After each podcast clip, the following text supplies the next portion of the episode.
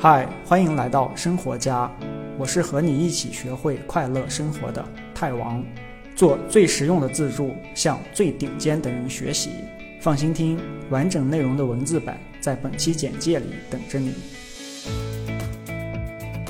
本期话题是：别遵守任何社会规则。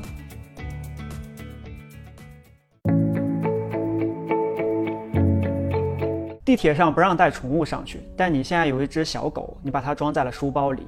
这个时候，你把它带上了地铁，会对任何人造成什么影响吗？这个社会上有很多规则啊，不管是法律，还是各种场所自己定的各种规章制度，还是道德这种原则，这些规则都是社会的规则，都是人定的。这个视频咱们就来讲一下，应该以什么样的态度去面对这些社会的规则。是应该去遵循每一个规则，还是应该什么时候去遵循哪些规则？答案很简单，这个社会上所有规则的用法都只有一个：知道你的行为对应的后果，然后做利弊分析，根据你分析的结果去行动。所有的规则该违反就违反，永远没有必要遵守这个社会上的任何规则，不管是法律、各种地方的各种规章制度，还是各种道德原则，都是一样的。自然的规律是必须去遵守的，比如说什么牛顿运动定律，或者是人是情绪动物啊这种心理的规律，因为这个东西它是脱离人类社会存在的，它是一个自然的、改变不了的一个规则，不是人为的。而社会上的所有规则都是人制定的，都是这个社会上的一部分人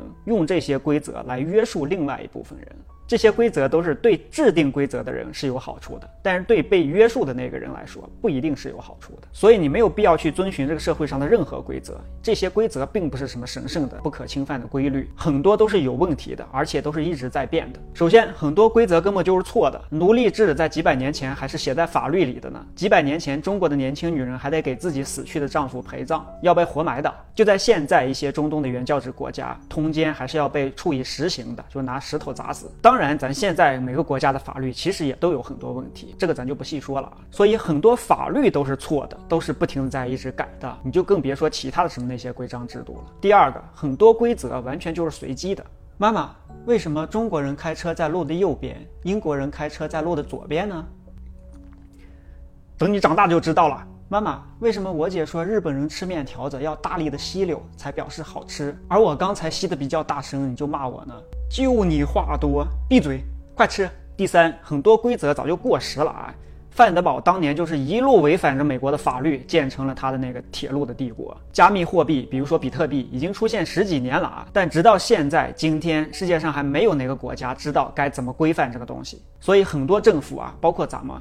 就干脆直接禁止加密货币的投资。说到底就是等政府哪天搞懂了，然后慢慢的一点一点颁布法律了，这个市场才规范了。但是创新永远是先于法律出现的，法律永远是滞后的。如果所有人都遵守社会上的所有规定，那咱们现在还在石器时代砸石头呢。第四个，很多规则为了能实行，都被过度简化了。就比如说咱在视频刚开始提到的那个，国内地铁上是不能带宠物的，但我就有一只健康的小狗，没办法，我必须自己带过去，我把它装在。书包里，它也不发声，不会影响到任何人。我把它带上了地铁，有什么问题吗？可以吗？你应该会想，啊，这个应该是可以的吧。但是如果你要具体的出一个针对各种宠物能不能上地铁的规则，那问题就来了。你得考虑各种大小、各种类型的宠物。为什么小狗能上，我大狗就不能上？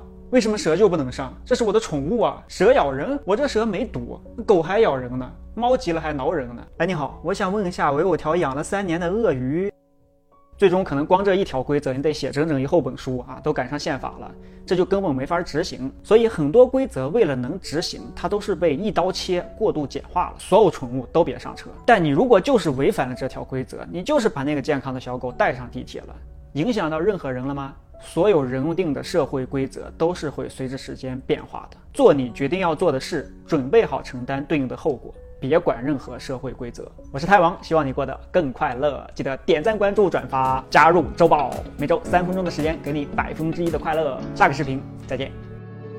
恭喜你离学会快乐生活又近了一步，别忘了订阅这个栏目。我是太王，下期这里等你。